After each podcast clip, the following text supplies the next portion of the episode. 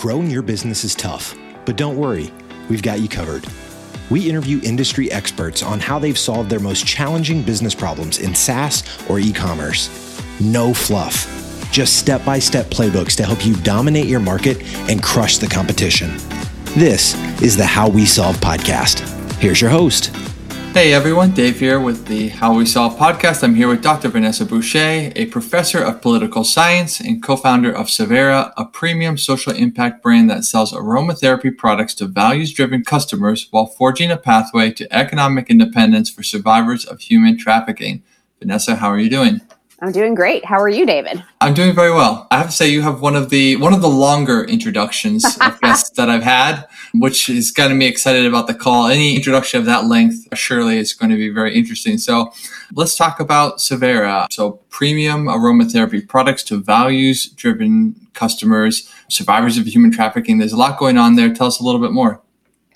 Yeah, well, I originally founded Savhera because I met a woman that was stuck in the brothels in Delhi, India. And I was speaking with her, asking her about her life. And she said, Why should I share my story with you? People like you come here and exploit us for our story, which makes you no different than the people that come and exploit us for our bodies. And so that really resonated with me. And I asked her, what is it that she needs? And she said, I need dignified employment to get out of this dirty business. I vowed that day to help her find that employment. And I searched for six months for a social enterprise in Delhi that was working with women wanting to come out of the brothels. And I found nothing. So decided to co-found Savhera with a friend of mine, Ushri, and my husband, Noel. And the reason that we decided on essential oils and aromatherapy products is we really wanted a market that was indigenous to India and that honored Indian culture and heritage. We wanted it to be a wellness company because everything about what we do is about wellness. So we wanted it to be not only about physical wellness, but emotional and psychological, spiritual healing and wellness. So that was the second criteria. Third was we wanted it to be in a market space that was anticipated to grow over the course of the next 10 years. And finally, a market that currently lacked what we would consider to be kind of a social impact brand. And so, taking all of those things into consideration, we landed on essential oils. We're currently employing seven survivors of sex trafficking in Delhi, India, and two survivors in the United States.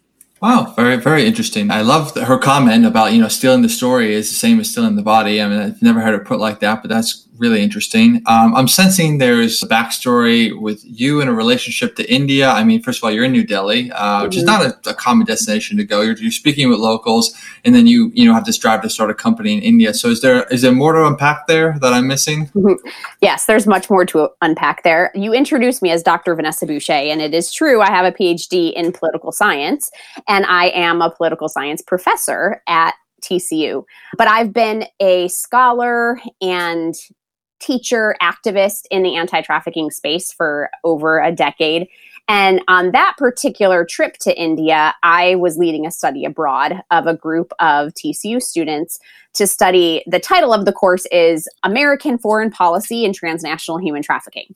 So that's what we were there doing. Over the course of me traveling to India a lot, taking students there, I have become very close with one particular NGO on the ground. And that particular NGO runs the medical clinic in the red light district in Delhi. And so that's why we were there in that particular space, sitting on the ground talking to the women there.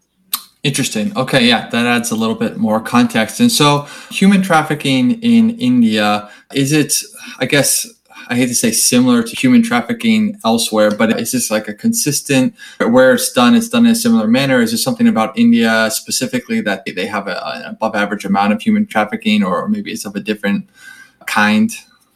Yeah, I would say that it, it's both similar and different in, in various ways. So, when we talk about vulnerabilities of individuals being trafficked, we oftentimes talk about it in terms of push and pull factors. So, those factors that push individuals into becoming vulnerable to these situations, and then, and then things that pull them in or draw them in or entice them into being trafficked or at least being vulnerable to being trafficked. And many of the push and pull factors that we see in India are also present in the United States, but then there's a variety that are also different. So, you know, in India, of course, most of the trafficking that takes place is from very rural areas of the country where girls are being trafficked to urban areas of the country.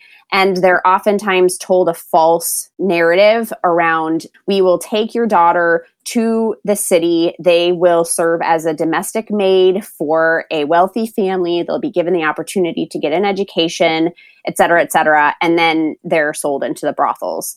That's the most common story. There's another narrative that's very, very common is domestic violence that ends up turning into trafficking child marriage is a very serious issue in India. And of course, we do have child marriage in the United States, but it's not nearly as culturally acceptable in the United States. It's kind of underground in certain cults. Whereas in India, it's still very culturally acceptable, especially in more rural, uneducated parts of the country. And then the other thing, of course, that makes it different is the caste system in India is very much still alive. There's lots of movements to sort of rid the country of the caste system, but this is a system that's been in place for millennia and it takes a long time for old habits to old habits die hard.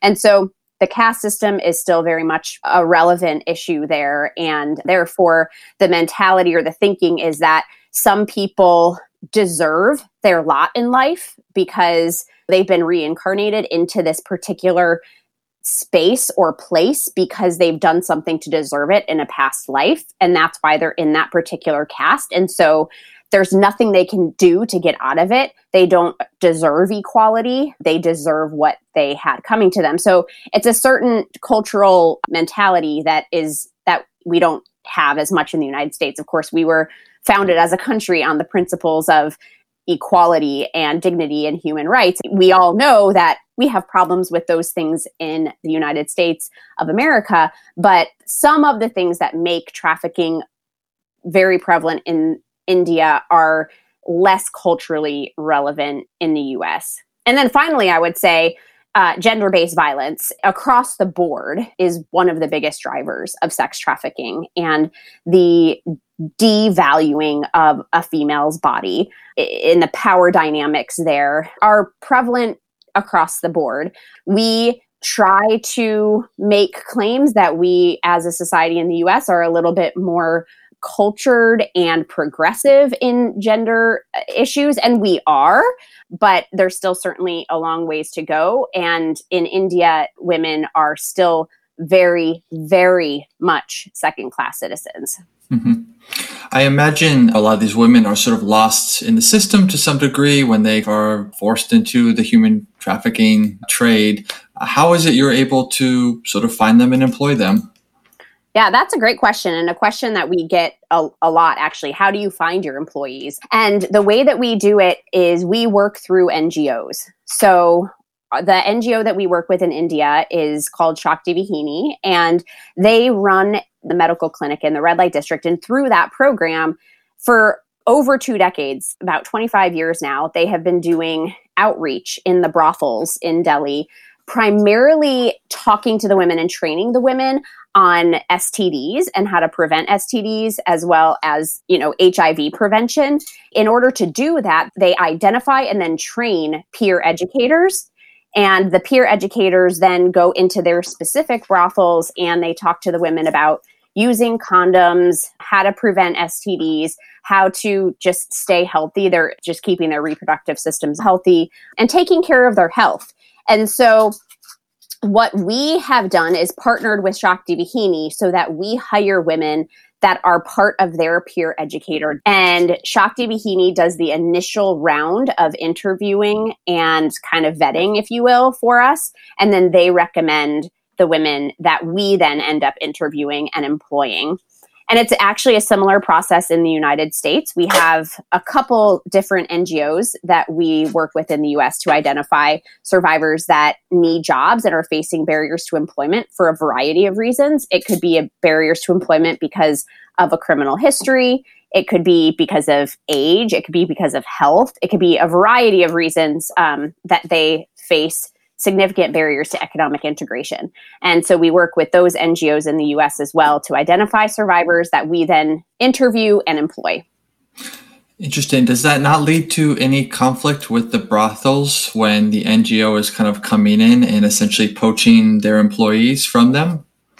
So, another great question. So far, it's been okay. And the reason it's been okay is because we have hired mostly older women who are not making the brothels as much money any longer in terms of the sex work that they're doing. So most of our employees are in their uh, late 30s to mid 50s and even 60s. And so they are not making as much money anymore. Now, as we grow and as we employ younger individuals, that's going to become a real issue and it, it could actually become dangerous. So we do have one employee. She's actually one of our youngest ones. And she started receiving calls from her previous brothel owner because our goal is for them to move out of the brothels within three months of employment with Savhera. And so we work with them on saving enough money within that period of time to then be able to move out. Well, once this particular employee moved out, she started getting calls from the brothel owner who was talking to her under the guise of care and making sure that she was okay. Are you okay? Do you need anything? Where are you now? But thankfully, this woman was savvy enough to know that this was a ploy and they were trying to find her so that they could basically take her back. So I do believe that as we start employing younger women, it's going to be a, a, a bigger and bigger problem that we have to contend with. Yeah, that is a very uh, unique uh, situation for sure. You mentioned you have two in, in, the US in addition to seven in India. What made you decide to kind of branch out into the US? And, and how also does that function from a operation standpoint? I, I would have assumed that it's uh, it's not exactly like a remote business that there's sort of, you know, they're assembling uh, the products and stuff like that. So how does that all work?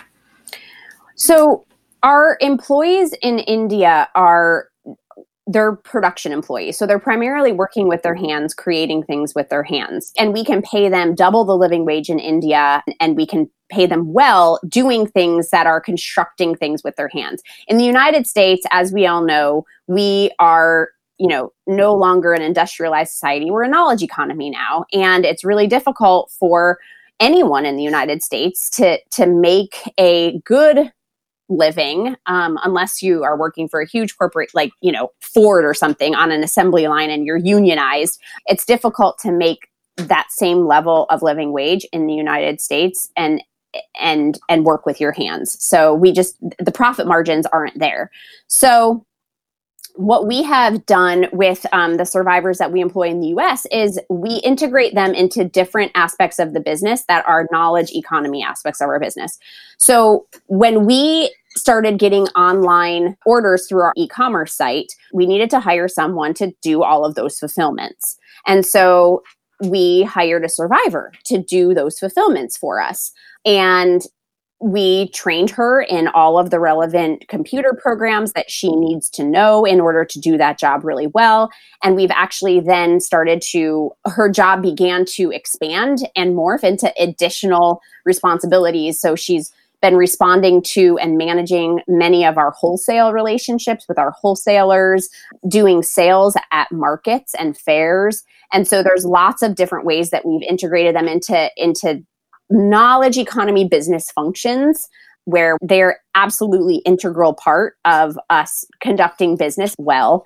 The other survivor that we employed, she's doing all sales and she's masterful at it. She's actually just an incredible salesperson. And so that's how we have that's how we've kind of been hiring survivors here and integrating them into different business functions that are relevant to running any sort of e-commerce business in the United States. Yeah, that's awesome. It's awesome that you can obviously take uh, these women and invest and teach them new skills that also fit, you know, the business, the business needs. I definitely don't want this question to come across in any way other than curiosity, but is it at all do you find it at all limiting to work with this niche so to speak in terms of availability of labor and sort of the jobs that you might need fulfilled? Or maybe it's just sort of you know it's not exactly a goal that 100% of all employees need to be from you know the human trafficking industry?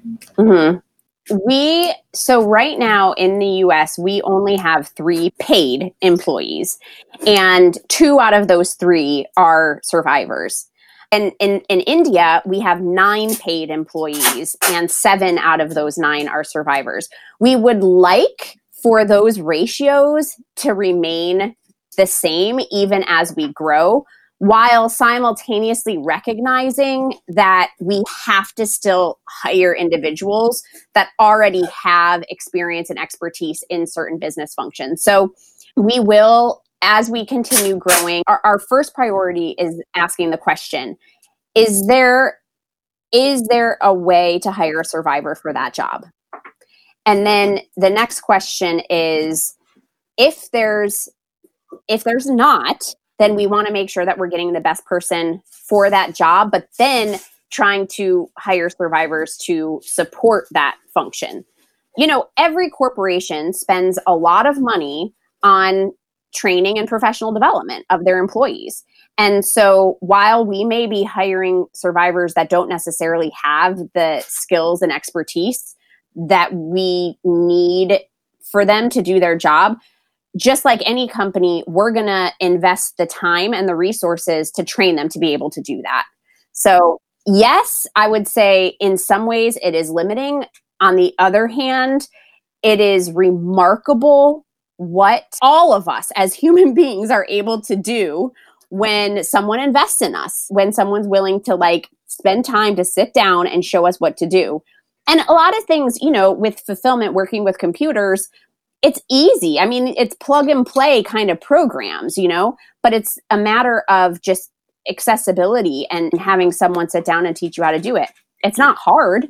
What is hard in India, I will say, is that none of our employees have ever had any formal education there. So they're all illiterate. We spend an hour and a half every single day in the workday teaching them how to read and write. So they are becoming literate now, but that's one of the reasons that it's difficult even to integrate them into other aspects of the business beyond production. Whereas in the United States, we absolutely can and we do. But yes, it's it's it's definitely harder than hiring someone that like already has experience doing it. Yeah, I guess let's switch uh, gears a little bit. Talk about marketing. Uh, learn more about how you've you've able to kind of gotten the company out. I don't know if has press been you know more amenable to talking about Savhera just because of the mission and how you know how, uh, how amazing that is. I would actually say that marketing and PR is one of our areas that we need to grow in. We have an interesting business model, which is paying over the living wage to survivors of sex trafficking that don't have a ton of job experience in what we're doing. So, which means that we spend a lot of time in training, but still paying well, right?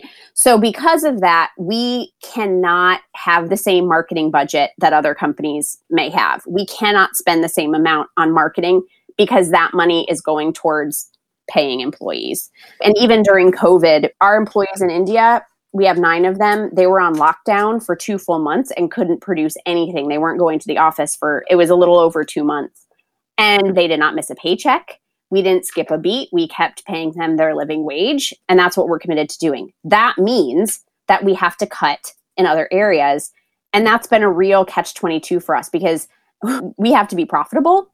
We're still a for profit business. Uh, now, grant, we are a benefit corporation. So, you know, we're registered as a benefit corporation, which means that we are able to balance the competing interests of people, purpose, and profit and planet so that's a beautiful thing because we don't necessarily, and our shareholders know that we are not legally obligated to make the same return as a non public benefit corporation would because of our social mission, but we still have to make sales. And how do you make sales? By people knowing about your company. And how do people know about your company? Through marketing. And how are we supposed to do that? Without a marketing budget. So we've been looking for as low cost ways as possible to market, trying to use social media as much as possible. but that is an area that I would say we're weak in. And even PR has been not as easy as we thought it was going to be. You know, we don't have the budget right now to work with a major PR firm. And that is how a lot of people get these spots in Glamour or, you know, Vogue or Fast Company, you know, you name the outlet. R- right now, we're just unable to work with a PR firm to help with that. So I would say that is one of our weaker areas, but it's not for lack of trying and effort on our part. It's just trying to figure out how to balance the competing needs of our business right now. And all businesses face that. It's not unique to us, but it is a little bit unique only in that we have way more employees than most people because that's why we exist.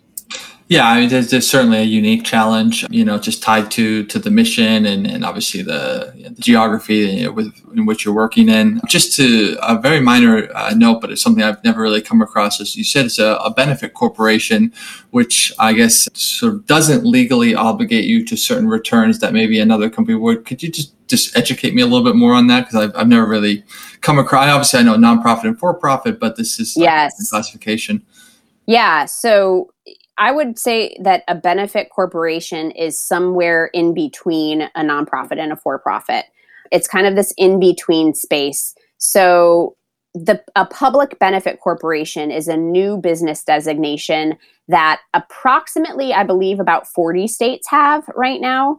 And in the state of Texas, it just became a new business designation in 2017. So it's still fairly new in Texas. But essentially, the legal mandate of a public benefit corporation is that you have a double bottom line, that your bottom line is uh, not just profit, but also the people and planet and purpose. So that's what it's all about. It, it requires you to write and, and publish an impact report every year. And so you have to communicate to your constituency what your impact has been as far as those things. So the people, planet, purpose, and then also profit. So in addition to the registration as a business being a public benefit corporation, there's also B Corp certification. And so B Corp is a nonprofit certifying body that essentially makes you go through this very, very extensive application. It takes a long time to go through, and it asks you hundreds of questions about your business practices in specific areas. So, how are you impacting the community? Who are your suppliers? Who are your employees? You know, what what do you do for your environmental policies and standards and practices? So, it's very extensive application and you go through it and at the end of it you have a score as a company and you have to have a minimum score in order to be eligible to become B Corp certified. And we are pending B Corp certified right now. The reason is that you have to have at least a year of operations under your belt before they'll fully certify you. So September of 2020 will be a year. And so at that point, hopefully, we'll be full certified. But right now, we're pending. So that just means that our board of directors has to know that we are to be held accountable as a company for making money, but also for treating people in the planet with respect and dignity. Mm-hmm. And is that the main benefit, or are there I don't know tax breaks or additional grants that a company becomes eligible for when they are classified as a benefits corporation? I don't believe so that's a question that I would have to ask my husband about because he's been kind of taking responsibility for all the legal side of things. I don't think that there's tax breaks as a company for being a public benefit corporation, but I could be wrong. Sure. Um, also, if it's you know so new, they just may not have created them yet. Uh, but but maybe in the future, hopefully. Awesome. So what's next for Savhera? Is it looking to expand any particular area or a new product line? What's kind of on the roadmap? we are looking to expand into other product lines that we're super, super excited about. So, our employees in India have been working really hard since they've been able to get back to work after the lockdown on a line of diffusing jewelry. So, there's certain types of uh, materials that diffuse jewelry. And so it absorbs the oil and then it's kind of essential oil by your face or your neck that you can smell throughout the day. So they're working on a new line of diffusing jewelry made out of clay. And we hope to launch that in August or September, sometime in the fall. It was originally supposed to be launched in June and then COVID hit. So we'll see if there's another second wave of COVID. But that is coming down the horizon. So we're very excited about that. Another exciting thing that we're doing is we are starting to mix some of our own essential oil products in our office. So we have a new line of bug spray that has been really popular. We've only been selling it for two weeks and we keep selling out of it. We can't keep it in stock. It's a, an outstanding product. And then we also uh, mixed beard oil. So, in, in, case you're interested, it's actually a really wonderful scent and it keeps your face nice and moisturized and helps just grow a really soft beard. So, we have that. We have a new sort of hand purifying spray that we're working on right now. We have a pillow mist and a shower spray that we're also working on. And those are all being mixed by the survivors that we're employing here in the United States. So, a lot of different lines and products, new new product lines coming out that we're super excited about. And then the final thing is we have an aromatherapist that we are contracting with on a variety of different products, and she is a survivor herself. So she's developing new blends for us and and so we're going to not only have the survivors mixing and pouring the blends but we're also going to be having them be created by by an aromatherapist who's now thriving as a survivor so wow yeah. Uh, awesome. Yeah. I mean, there's tons of products being created. I can't even imagine how how one comes up with all of these ideas. I would struggle to, to produce one of them. Uh, uh, that's that's super cool. So I, I, think that's you know a great summary of, of Savhera, the work that you're doing, the products. For those who are uh, listening today, tell us a little bit more about what they can find you. And let's make sure we spell it as well, because I know that not everybody uh, speaks Hindi. So, yeah. Well, Savhera is a Hindi word that means new beginning.